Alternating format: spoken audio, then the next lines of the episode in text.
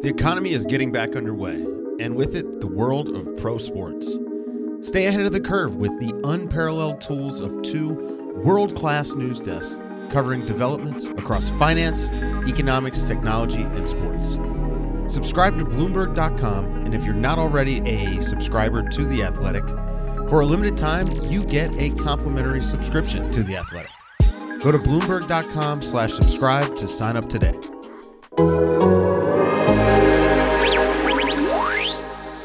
On this episode, we talk about the Mavericks winning game two, how much of it is sustainable, and what's going to happen the rest of the series.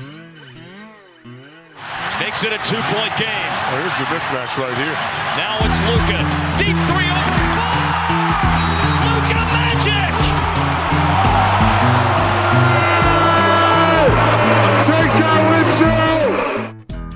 Welcome to 77 Minutes in Heaven, a Dallas Mavericks podcast that's part of the Athletic Podcast Network. This is Tim Cato.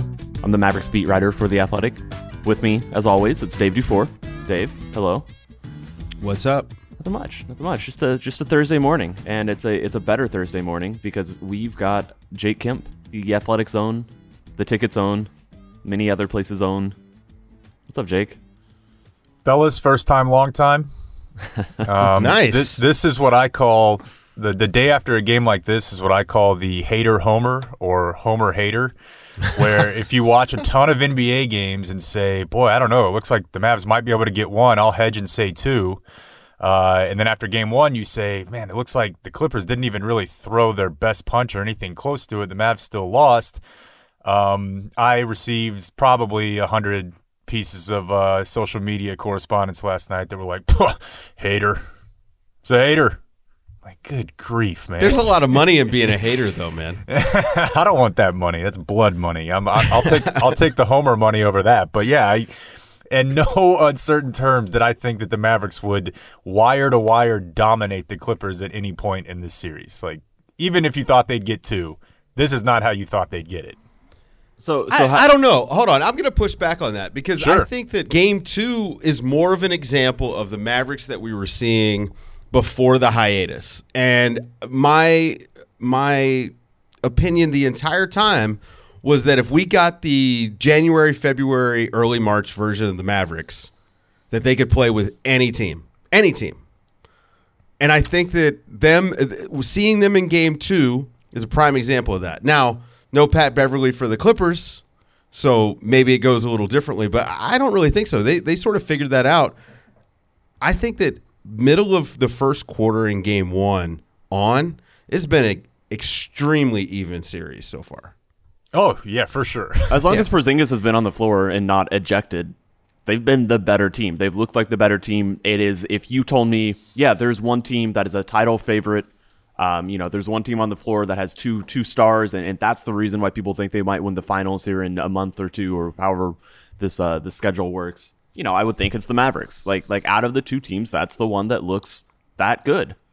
Well, game one though, Paul George did look like an NBA player versus Yeah. you know. Uh, you know, a I'm not saying marginal that's what the Mavericks actually are, and and I think what is probably important to talk about um, is like how they could screw this up in Game Three. You know, what is going to change that is going to even the series out a little bit.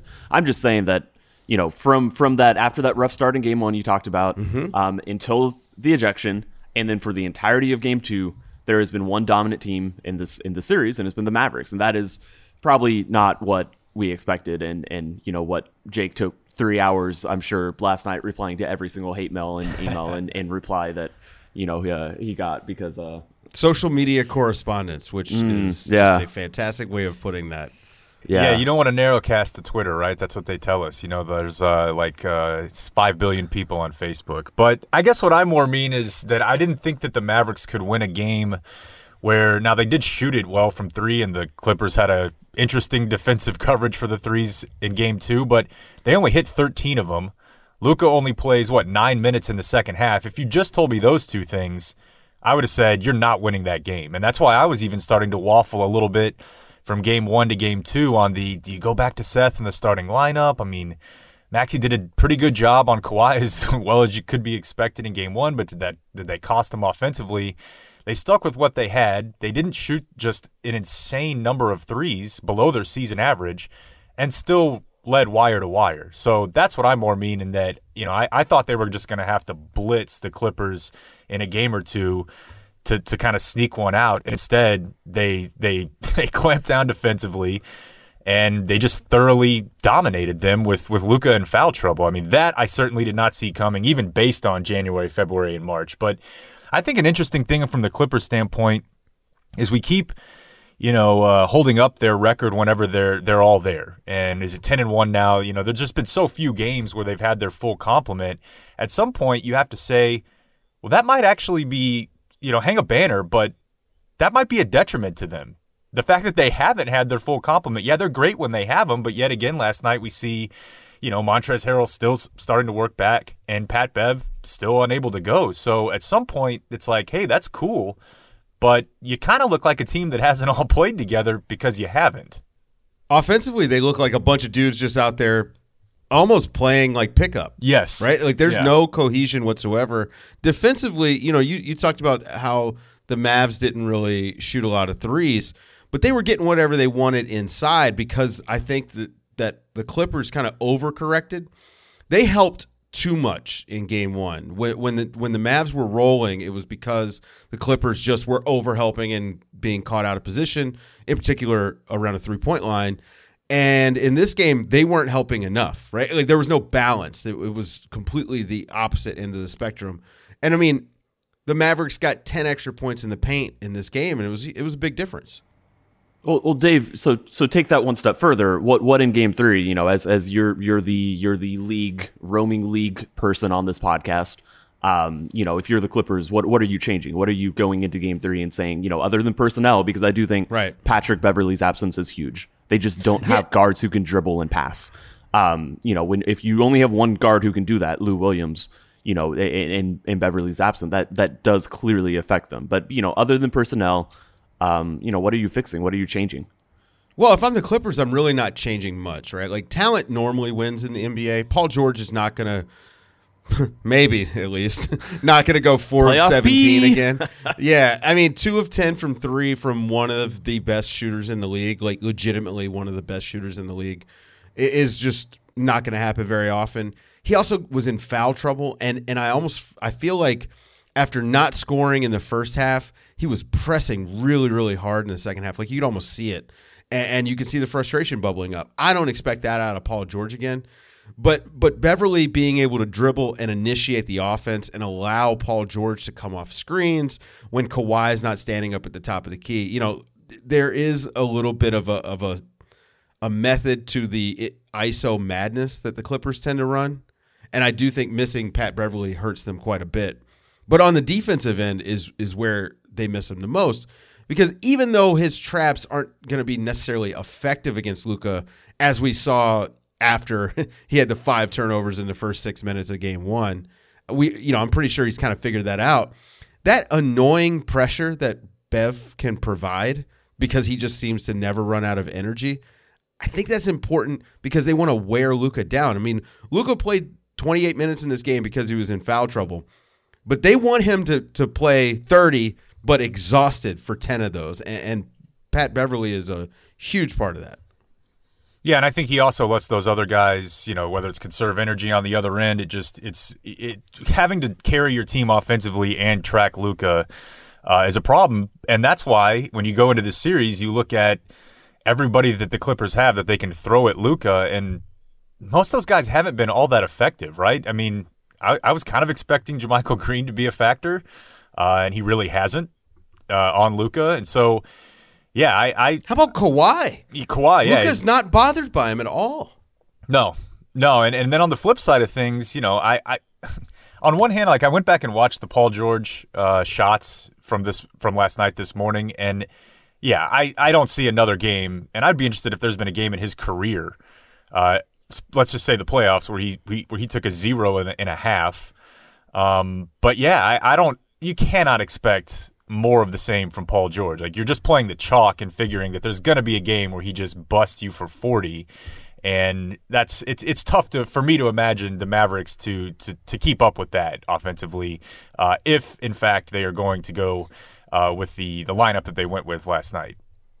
Tim, the bench has been huge, man, all year. I think And game one, the bench wasn't there, and game two, they were. Tim, like, do, do you think that the bench can keep this up? Because I- think that's going to be the question of the series. If the if the Mavs bench can do what they did in game two, I think they can win the series.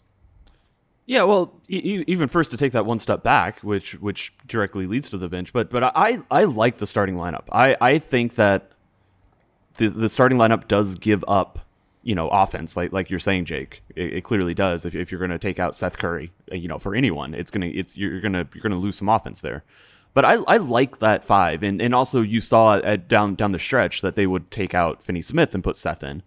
Um, and then it's really just a like for like replacement. You're saying that Kleber is the, the better option to to guard Kawhi and that scenario, but but you're still going to keep us another ball handler on the floor and Curry um, to to provide that extra offense. You know, I, I think that that makes sense, and I think you know uh, the, the idea is that you know you can you can re- maintain enough of what the, makes the offense great because Kleber is still a good enough shooter uh, to get that done. Although I do wonder if at some point the the ma- the, the Clippers are going to just leave him open and dare him to shoot.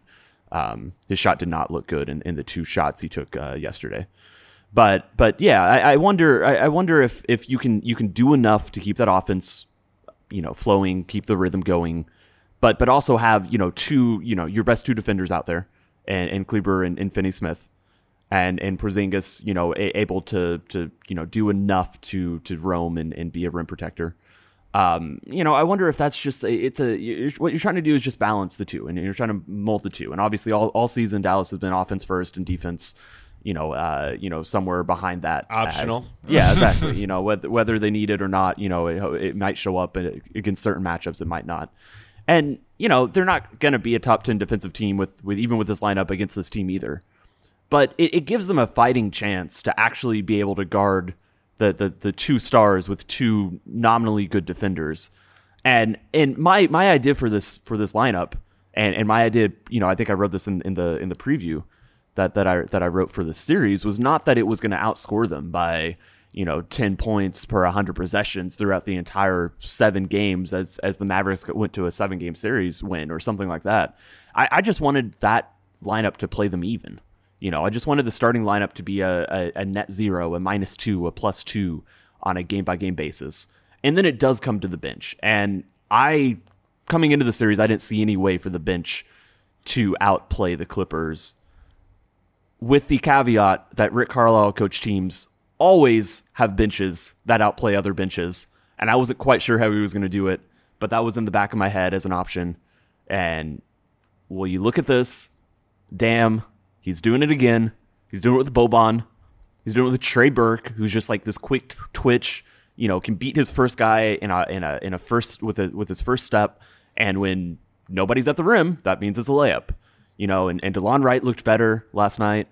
You know, the, the Kidd-Gilchrist magic wasn't happening, but it was happening in game one. And that's the thing about Rick. Eh, He just like he finds this way to get like just these bursts of magic from role players, whether it's Kidd-Gilchrist or or Boban, you know, who arguably should play even more with as effective as he was. Um, you know, I I would be shocked if JJ Barea doesn't enter a, a game at some point, um, like probably in the next two, and and Well- not not only enter, but knowing him and knowing Carlisle, he'll make an impact. All right, so let's talk about the Boban thing because I have said that I think that he should play a little bit more. I actually liked the way that Carlisle used Boban against Trez Harrell. I thought it was, eh, you know, conventionally, you wouldn't think putting a slow-footed, you know, gigantic guy out there against a small center who is really well known for being able to just fly up and down the court would be a problem. But Boban's so big that he really caused huge problems for Harrell. I, I thought he like pretty much erased him from the game when he was out there. Yeah, I think uh, of his eight attempts, I think seven of them, and if I'm not mistaken, five of the makes were with Zubac on the bench. So that was a nice counter there that they went right to him um, within a minute or so of Zubac checking out there in the, in the first quarter. And yeah, you're right. I mean, you just watch the way that Boban plays Trez. I mean, he just hangs back, right? You know, if, if you have Right. a if you have a, a big with even a skosh of shooting, it's a huge problem for Boban because he's not recovering. Um, but yeah, he just hangs in the paint, and then you know that kind of just it kind of takes Montrez out of the game, at least in the half court offense uh, for the Clippers. So uh, you know, to go back to the start of the season, my thought on the, you know, should Boban play more when every every time he checks into the game and, and has an impact, you you hear about it from from fans. it's just uh, you just got to find minutes whenever you, when Powell's healthy, and they're they're really hard to find. But now, you know, I, I have no problem with him being out there for for 14, 15 minutes. Um, now, if you guys want to get away from from the game for a second and ask whether or not it makes any sense to to ask Luka about a 1950s um, television show and a nickname from it. Uh, yeah, Luka's never seen the Addams Family, dude. like he's not going to start calling Boban "you rang." That was that was so great. Yeah, I uh, I actually was like, what is he talking about? And then I realized, oh yeah, he's talking about Lurch. Yeah, right. You know that, Yeah, that's yeah. very topical for a European from the, a show from 70 years ago. But I mean, he, I don't know, man. You'd be Just about- surprised at what they what they watched over there uh, back in the '80s. But he just about lost But- it on me too. So Yeah. Boban, it's, uh, every it's a generational coach- thing more Yeah. than a yeah. Come on, Every now. coach that has coached Boban says after the fact they have one regret: I didn't play him more. right, He is like by the numbers one of the most impactful and efficient players to ever play in the NBA. Now, granted, he doesn't play much, right? Like so, it's not like he's playing forty minutes a night and, and putting up the, the numbers that he does. But you have to think. Listen, he he was plus twelve in this game. Single game plus minus doesn't mean a lot, but it does mean that your team won the minutes you were on the court, which as a basketball coach I care about. Boban wins the minutes that he's on the court. I don't know that he needs to be a 30 minute a game player, but certainly they could find a way to get him to 15 or 16 minutes a game, eh, you know, in this series. And they already have the blueprint. They know that he works really well when Harrell's out there. I think he could he uh, can be effective even when Zubac is out there because again, you're not worried about Zubac or Harrell spacing the floor at all. So he can just hang back, eat up space in the lane. It, it, it's probably a, a, a huge upgrade for them defensively as far as the amount of energy they have to expend. They can actually save some energy for the offensive end because they have Boban back there to erase mistakes here and there. Now he's not he's not going to come in and, and windshield wipe a whole lot of shots, but he at least is a force and a presence around the basket that guys have to take into account when they're trying to get there. And, and I just think 10 minutes is not enough. And, and, you know, they maybe they were lucky to to get a plus 12 out of him in 10 minutes, but I'd certainly be trying to see how many minutes I could get away with with Boban. Well, yeah, Mon- Montrezl Harrell played 22. And so there, there's clearly more opportunity for them to do that if, if, if they chose. And, and it makes sense. Like Harrell is perhaps, you know, more reliant on just physicality than any player in the league. Like that is what he does. He is, you know, he is he has touch around the basket, but he is just overwhelmingly strong and, and quick and, you know, aggressive, but he is not moving Boban. Um, you know, it's a it's a unique player for him to try to play against, and he clearly hasn't figured it out. It also helped that he went four of ten on, on free throws. So you know when Boban did Yeah. foul him, you know Harrell wasn't wasn't converting. I think he's closer to seventy percent in the regular season. So you know if that if that were to not remain the case, I think that that's a you know that's a that's a strike against Boban. I also remember I was a little that, surprised they didn't try to put him in the pick and roll a little bit more. Like I, Right. I wonder Yeah. if once you edge up to 15 to 20 minutes, if you start to see that a little bit more, you know, where they try to drag him out. And I was a little bit surprised. I guess I'd have to go back and watch, you know, his stretch there in the first and second quarter, but they did, they didn't seem to be targeting him at all. There was there was one play where George went over and shot a shot a pull up three, and Harrell ran over George's defender. It was one of the shots George Mm-hmm. actually made, um, and it, and it got called back. But it was a situation where it Offensive was a foul, pick and roll, and Boban was was a drop coverage, and he was too far back, and George was able to get you know two feet planted and rise up for a three. Um, you know that's that's how you that's how you're eventually going to hurt Boban when he's That's on the on counter. the court. Yeah. That's game three. Yeah. Yeah. For sure, that's game three. And I actually, you know, part of me wonders if if the Clippers were a little bit too cool for school in this game, and that's maybe that's why they wound up losing. Not to take away from what the Mavs did, because 48 minutes of of good center play, which is what the Mavericks got in game two, that's hard to come by. Period. In the NBA, I mean that's difficult. And so, you know, I guess the question going forward is do we think they can string that together consecutive games? Because they're not going to do it every game in this series. But can they do it you know, game two they got it. Can they do it again in game three, given the Clippers' countermeasures? Well, well, who who are you talking? Like from you're saying ten minutes I'm saying of Por- Boban. Porzingis, Boban, and and Maxi. well, that was I mean, the Porzingis 48 is minutes be at fine, center. But but yeah, um, yeah, I guess I see what Ma- you're saying. Maxi was good. Maxi was good despite going two of five from the field. Right. I thought his energy was great. Obviously, his defense. I mean, he had a couple Let- plays there where he was just in the play and making stuff happen without even necessarily. He was affecting the play without racking up a stat. He didn't get a rebound. He got he tipped the ball around. Mavs wound up getting it, getting a putback. Then he when, comes when back he's guarding Kawhi. All all Yeah. I would want from him is to say every four shots you give up on Kawhi, one of them you really force him into a crazy contested look, and that's that's about what he does. Like like I, I Mm-hmm. don't think they're going to do much better than Kawhi. Like don't don't let him give layups. You know if let's say let's say four possessions. If if you give up one layup every four possessions, every four shot you give up on him, okay, it's going to happen. If if the other Well, you're two going are to give up shots to Kawhi though. Yeah, That's and- and if the other two are, Kawhi's like, going to get his just- thirty. Yeah, Kawhi's going to get to his mid-range spots, and there's nothing you can do about that. But but Maxi does have an ability to really force him, you know, to, to like a turnaround fader away situation. Or I, I want to say Maxi's one block was a was a direct shot release block, or maybe it was somebody else on the help side. Uh, but there's a, there was another possession where, where he really forced him into a, a tough look. Like that's that's all you're asking. Uh, like, like you said, he's going to get 30. Kawhi's going to get 30 every night. You know, you're just asking that. You know, every four possessions or so, every four shots or so. You know, it's it's not a shot that is in Kawhi's spot. It's it's one that he's being forced to take because he's being defended as well as he is, and he did that really well. He also led the team in rebounds. He had three assists.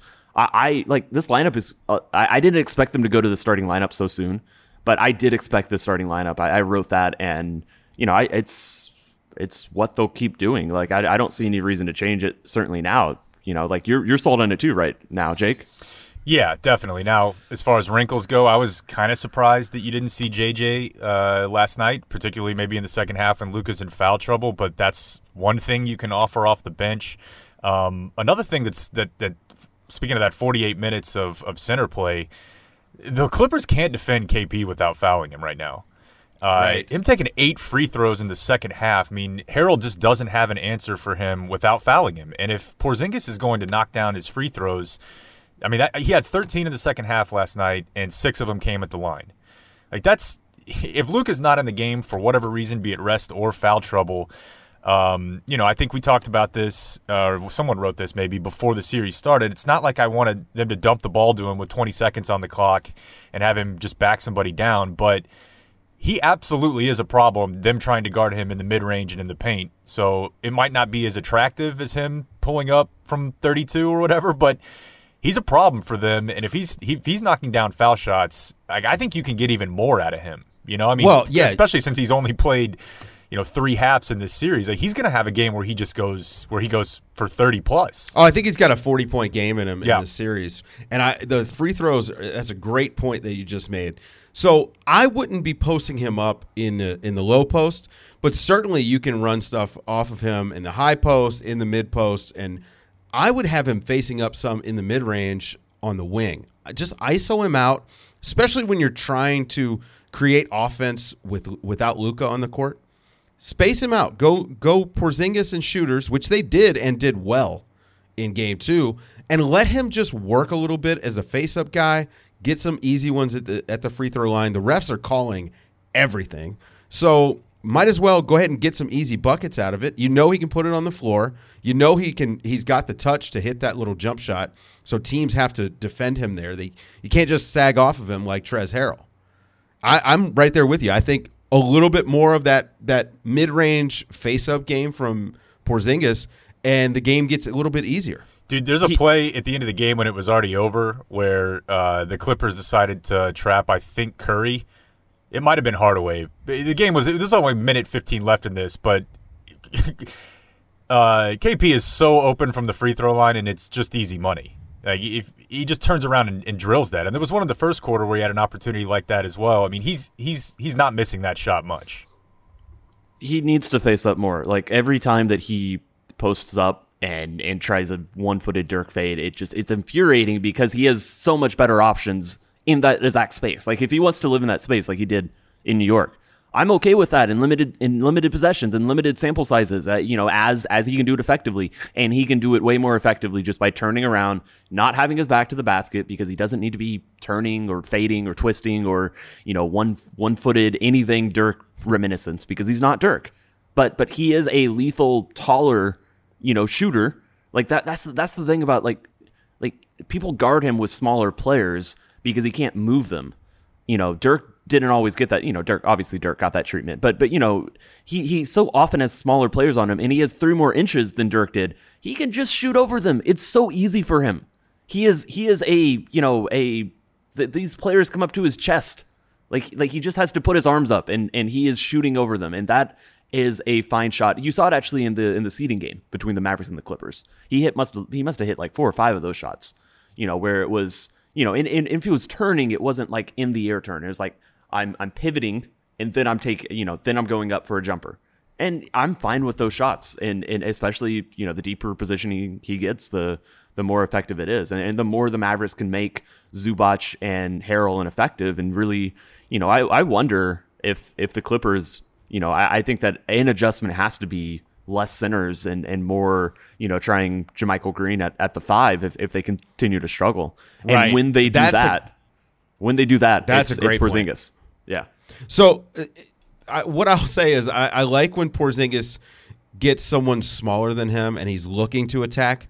But early on, he got a switch with Paul George on him, and he just tried to post him up just in the middle of the paint. Yeah. that's Yeah, not that's a what I'm talking about. Yeah, Yeah, that's what that's I'm talking not a about. That's the stuff. Yeah. yeah.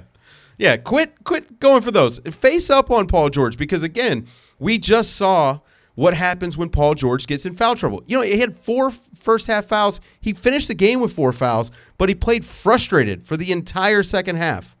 I mean, Paul George is one of the best shooters in the league, and he was taken out of this game mentally because they were just putting fouls on him. And I think that, you know, while I hate foul hunting on principle as a basketball purist to a certain degree, I mean, I'm a radical basketball purist. You know, I'm, I'm all about taking 30 footers. But uh, I do think that given the fact that the referees are being so liberal with the whistle, and Porzingis is so good at drawing contact, especially on his little rip through. You might as well feed into that. I mean, go to Kawhi Leonard shot 14 free throws last night. You're telling me Porzingis can't do the same? And that's why the the play after or the play for Porzingis after the one that you were referencing there that was kind of yuck. Uh, it was a side inbounds play where Maxi screened for for KP. Yeah, Mm-hmm. the the one bounce dunk. Like you can give me that all day because he's gonna get fouled or he's gonna put it home. And that was a. I don't think he gets nice. enough of those opportunities. I don't by the need- way. I've- he doesn't. yeah, I've always He can thought- work the. D, he can work the DHO. Yeah. Like we we've all watched Bam Adebayo look like a magician in the DHO. Jakob Poeltl looks like a magician in the DHO.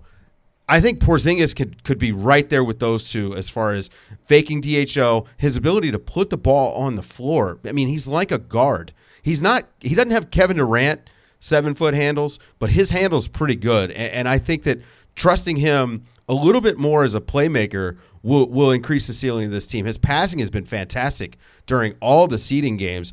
Use him. Use him as a hub of the offense, especially when Luka's off the court. You know, uh, you can't expect Seth Curry to do what he did last night. You can't expect Trey Burke to do what he did last night. You can expect Porzingis to do more than what he did. I think that that's what we need to see in Game Three is more Porzingis.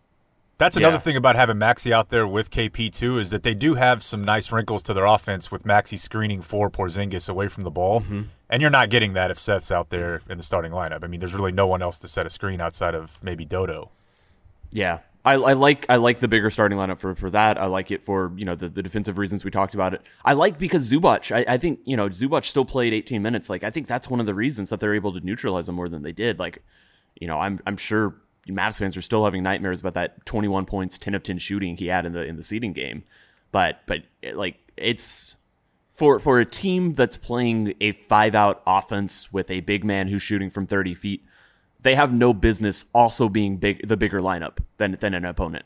And they can do that with Kleber with Kleber and and that's just like that's the insanity of, of the players they have and and you know the the the reaches of modern basketball and how far, far it's gone just just among players themselves and and their skill sets. So and, and with starting Maxi, my only pushback on Dave would be, yeah, you definitely cannot expect Trey Burke to do that again because the Trey Burke, as we've seen, giveth and taketh away. But I do think you can expect that from Seth Curry. And the only thing you might not be able to expect is him getting 15 on one made three. Like Well, it's- that's what it, I It still right? feels, yeah, Yeah. yeah, like just him hitting in the mid range, and Mm-hmm. uh, you know, but late in the game there, you know, KP screening for him was was pretty effective with Luka out, but you still have to figure there's a game where in this series where Seth hits six or seven threes. yeah, Probably, uh, but So I that's think actually that yeah. I wanted to take Trey Burke next. would be the one I wouldn't be relying Yeah, on. for sure. bit. It makes But me very Seth's- nervous. Seth's defense, I thought, uh, should be pointed out quite a bit too. Um, often guarding guys way bigger than him on a switch. Thought he did pretty well. You know, he caught Marcus Morris. Yeah, he had those back-to-back fouls where he caught Marcus Morris. You know, Marcus Morris hits him with the shoulder and somehow gets the foul call, and then the offensive foul call at the other end. And normally, you you see a guy kind of get out of it when it when that kind of stuff happens. Thought he did a good job staying in the game and c- continuing to put pressure on the defense when he had the ball. Uh, but but Burke was fantastic. I, just they're going to have to find a way to to make that bench be consistent instead of hey Burke just went off for 16 and and Seth I think he had what 13 15 it was a big 15 though. So you need to Team find a way plus to thirty for Seth. Right. Can can they get a little bit more? uh, You know, if JJ plays, can they get you know eight to ten out of JJ? Can they Right. get you know a couple more out of Delon Wright? Uh, you know, stuff stuff like that. Yeah, I think I think the only question for the offense is, you know, we, we saw what would happen in game one if if they overhelped on on the rolling big men, and it was just a, a deluge of threes, um, and that the team could do that, and then they really stayed home on the shooters in this game. Um, the Mavericks only got off 29 of them. They they made 13. You know that's that's the that's that's also going to happen. But you know there was there's a lot of mid range uh, to make up for that. You know between Seth and and Hardaway and and uh, KP had a couple and and Luka's floaters and stuff like that. But you know I think they had a fairly sustainable offensive performance last night. If they're going to stay that home on the shooters, if they strike that balance, if they're able to strike a balance between you know, helping appropriately, but not just willingly giving up open threes. You know, th- this is you know this is the best defense in the, the second best defense in the league in, in the regular season. Like eh, there is a way they can limit Dallas a bit more than they have in either of the first two games with perfect defensive performances. Um, but this team is capable of that. Uh, it's it's you know how how do they adjust to that, or is there an adjustment? It's just a matter of okay, you know this is this is one of the best defenses in the league with with some of the best defenders and you know they're just going to have to win while scoring 123 points 120 you know or uh, let's say 112 points or something like that like is is that the only option they have Probably. Yeah, they, I mean, they're, this team this team is built on to score. Um, it's score and tread water on defense, and if they can tread water and their offense clicks like it did in game two, hell, even like it did in game one, I thought the offense was mostly fine. Um, you know, minus missing KP. Uh, if their offense is going to click like we know it can, and they can tread water defensively like they did in January and February, then I don't see any reason why this doesn't at least go six or seven games with a chance that the Mavs can still pull this out. And from a Clippers Yeah. defending the Mavs standpoint, um, you know, I think what they're built on is that they're so strong individually and they're so long individually and versatile that that's the the sell on their defense, right? The switching, they can keep Luka out of the paint while still sticking to shooters. So for me, just in watching them through the first two games, the Clippers need way more, not schematically, they need more individually because Kawhi to me has been basically a non-factor defensively at least relative to his standards. Trez is getting eaten up by by KP. Uh, Lou Williams was bad, and Pat Bev is hurt. So there, I don't know that there's a and Marcus Morris wasn't even really too much of a factor defensively last night um, in affecting you know shots like you'd expect from him. So for me, for the Clippers, their only adjustment is just individually they have to play up to their standard, and I would say they haven't for more than a couple two three minute stretch through 96 minutes.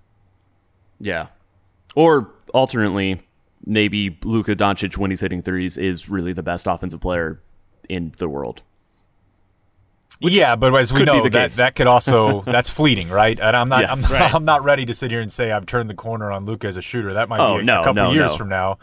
Um, but yeah, you know, I think in savor both- savor games last night, like last night when he goes four of seven. Certainly, it's for uh, for sure. And I think the other thing about that is, is I do. It does seem like he knows that he's he's starting to sort of get a better feel for the fact that he's not a great shooter, at least through the last couple weeks. You know, like I've seen him turn down shots that he absolutely would have taken eight months ago. In this, like in in these two games, I've seen him look look at a look and say, "All right, we could probably get something a little better here," and they have. yeah, yeah. All right. Anybody got closing thoughts beyond that? I think the Clippers are taking Game Three. That's my that's my closing thought. Uh, yeah. Again, I think that's probably the chalk because I just don't see a scenario where you have Paul George scoring zero points in a half and then only hitting for 14 in the second half, um, and and the Mavericks somehow getting you know f- 13 of Seth's 15 in the second half. Uh, you have to figure that there's just some normalization where where PG puts it together and the Mavericks are unable to get as much from their worker bees. But you know, I don't think there's going to be a game in this series where the Clippers just run them off the floor. I think we've seen that, that the Mavericks absolutely belong and are, you know, as you said several times, Tim, they're way closer to the third best team in the West than the seventh, and they're playing like it. The Mavericks also go home for Game Three and Game Four, and we know how bad they've been at home. yeah, but the series doesn't start until the uh, road team wins a game. So now we, we now it's officially a series. Oh wow, wow! All the cliches are Yeah. uh, in Yep. force. Yep. you can't we can't abandon them no matter no matter the Orlando experience. All right, Jake, thanks for coming on. Uh, surprised it's taken so long to, to get you on here, but um, but uh, always a pleasure. Anytime, fellas. I'm Big I'm gonna blame Tim for that. By the way, Oh yeah, it's Tim's absolutely my fault. Yeah, he'll freeze me out. That's fine. I, I, I was yeah. I, I wanted to take a uh, a, a post up fade away, you know, one footer, when I could have just been facing up the entire time. And oh, been look like, at that analogy, Yeah, man. Yeah. All right, thanks, fellas. uh, thanks, guys. Uh, we'll be back next week at some point. You know, hopefully, still talking about a series that is ongoing and competitive. Oh my God! Oh!